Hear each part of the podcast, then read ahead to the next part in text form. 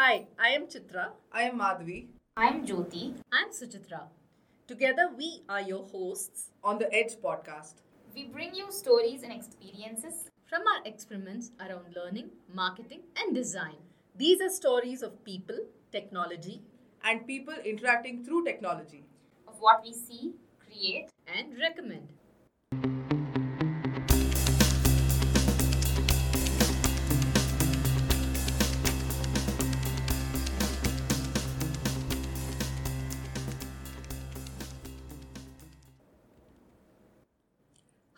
And welcome to the Aedge podcast. That's A E D G E. I am Chitra Gurjar, co founder and chief product officer at Adeptic Creative Labs, and one of the many hosts that you will come across in the podcast brought to you by Adeptic Creative Labs. We're a space for learning and more. So let me start with our origin story. This predates Adeptic and began in July of 2020. Many years ago, a dreamer who'd worked at large tech companies in the USA decided to move back home to India. She's a passionate writer and creator with an enormous appetite for experiments. She soon founded a company, Clearly Blue Digital, offering services around knowledge, content, marketing, and design. Being an instructional designer by training and a chef of sorts, she has conjured stories and solutions and cooked content that make Clearly Blue what it is today. Wait a minute. I said this podcast is brought to you by Adeptic Creative Labs. It is. And so, our origin story continues. Padmaja Narsipur, the maverick entrepreneur and founder of Clearly Blue Digital, and I were fated to cross paths when we collaborated on building e learning courses for the social sector. For me, that was the first of many experiments. I have a background in engineering and software product development. I am a coach yoga enthusiast, basketball player, and fan, a podcaster, and I love to share my learning so it helps working professionals. I started after nearly 20 plus years of corporate life and a few more years of consulting and coaching. Until then, I had dabbled in various areas of design that included user research, usability assessments, products and services design, alongside my main work in systems engineering. After building pieces of that e learning course, I was hooked on all things design. From my e learning experience, understanding adult learners, knowing and navigating the social sector, writing scripts and storyboards that created a great learning experience, I knew I wanted to do more. We hit upon Adeptic as a space for discovering and sharing learning for working professionals. We started cohort based courses around what we knew best. It is but natural that when there's a team of creators and strategists we could pull in the best to create, deliver, and train organizations and people with our expertise in marketing, learning, and design. So, is this the story? There's some more. The Aedge podcast shares experiments and experiences around learning, design, and marketing, brought to light by our energetic collective of people. We are known by many names. We create and deliver solutions and want to share our learning with the world out there. We learn so much while doing what we do, and that's what we'll showcase in this podcast. And now we come to why we call this podcast Aedge.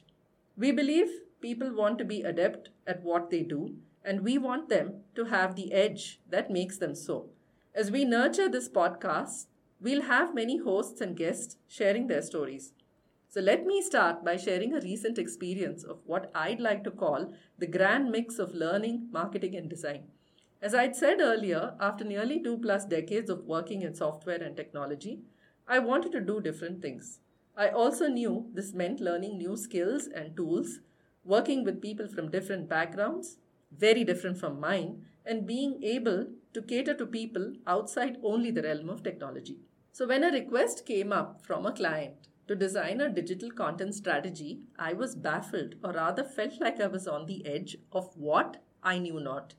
So, content to me until this request came in was all about writing blogs and perhaps creating some videos that kept your marketing engine moving smoothly in terms of creating some awareness about your company, what you do, who you are, and so on. I was quite the novice when it came to the ecosystem around content and extremely social media shy. I was also skeptical about the whole client requirement given the nature of the client's business, a deep tech company. From my past experience, I know that engineers are quite social media averse and aren't too taken in with showing off their work, technology, and capabilities out there. So they prefer that their work speak for itself. Our client wanted to change the way their company, technology, and people were perceived by the outside world. In particular, they wanted to attract the attention of engineering students so that they could build mind share about what a great place our client company is and that they could have a fantastic career if they chose to join them. Okay, so where do we begin? Uh, we started by looking at their existing content, of course, and then figure out how they were currently being perceived.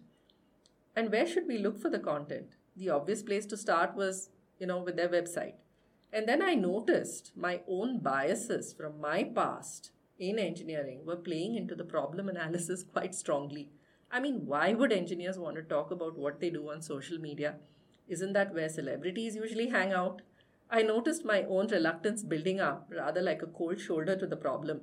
I mean, digital content strategy for a tech company, huh? and that too a leading one in their domain. Why? They don't suffer sales or profit, they lead with the bleeding edge in their space. Why do they even need to be known besides? A solid track record for over three decades. Are we chasing the wrong lead? I also discovered that social media shy fit our client persona very well. So, a colleague of mine who'd partnered with me on this project was equally clueless about how to do this. We took on the challenge nevertheless, starting with the fundamentals of design to design a content strategy, you know, after all, by putting the user at the center of the stage. Something the world would know as discovering your user persona. So, this was lesson number one, and phew, glad something from my past helped here. A few started conversations with the sales and marketing team of our client, and we realized that they too were initially more skeptical than I was about a digital content strategy. Yay, and thank goodness for that.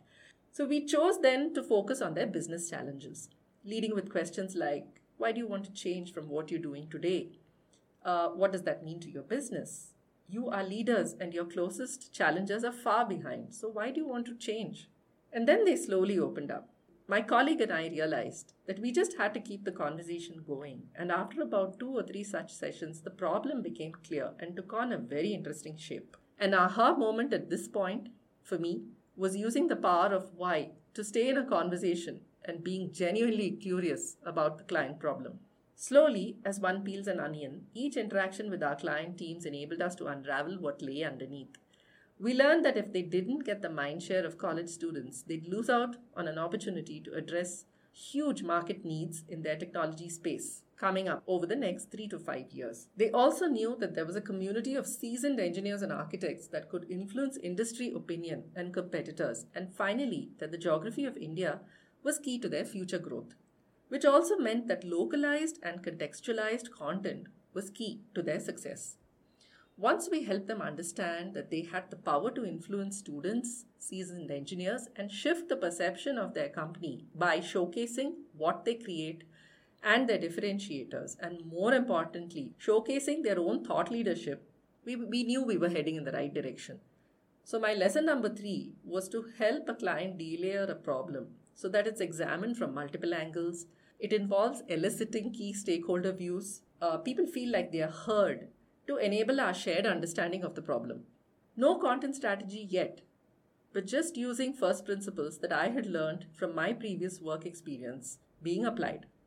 And if you noticed, some key elements of marketing have already come into play around content. Once we were on the same page, it was fairly easy to help them to see ways of using various mediums and why they needed to redesign their content to uh, create better awareness with their target audience use multiple approaches to change interaction and engagement, showcase local ideas, talent, and thought leadership, understand what the competition was doing differently, particularly in India, leverage social media, and shift mindsets from being media shy to media friendly, from quiet confidence to bold sharing, and showing why working at this company is great by sharing people stories from employees. And that's when I realized that content was just one way to do all this. Around content, there had to be an ecosystem created to support the content from creating mindshare in the outside world to, and engaging with the customers to the point where they become your company advocates. Hey, if that sounds familiar, isn't that like a customer journey? And that's my lesson number four. Using the good old customer journey map that became the perfect two dimensional view for our client, one that could show you what you were doing for your target persona today and where you needed to go right from awareness through advocacy. And we'll talk more about this in a future episode. I'm sure about it. I was happy that I could bring my past techniques and apply them in a new context, learn about the power of content, and shed my own social media shyness. Only then could I tell the client with confidence that, hey, the young crowd of today hangs out at digital water coolers. And I also began dipping my toes into learning marketing strategies to design this content strategy. Other than that, what I learned was quite a bit of reinforcement learning for me from my past experience in terms of having an open mind and being aware of my biases rather goes from the past. Taking every experience as an experiment and enjoying the process rather than the outcome. And another episode, definitely, to discuss this matter at length is in order. Becoming fully involved in a problem. Only then can you have a conversation around the problem, also known as problem discovery. With this, I hope you enjoy listening to our podcast. This was episode zero of the Aedge podcast, Learning Together. We look forward to bringing you so much more.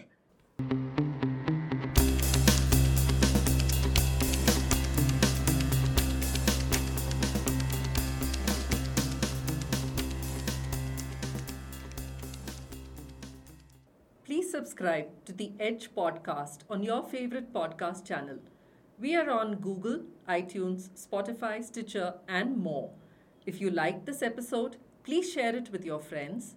If you have stories to share and want to be featured on our podcast, write to us at podcasts at adepticlabs.com.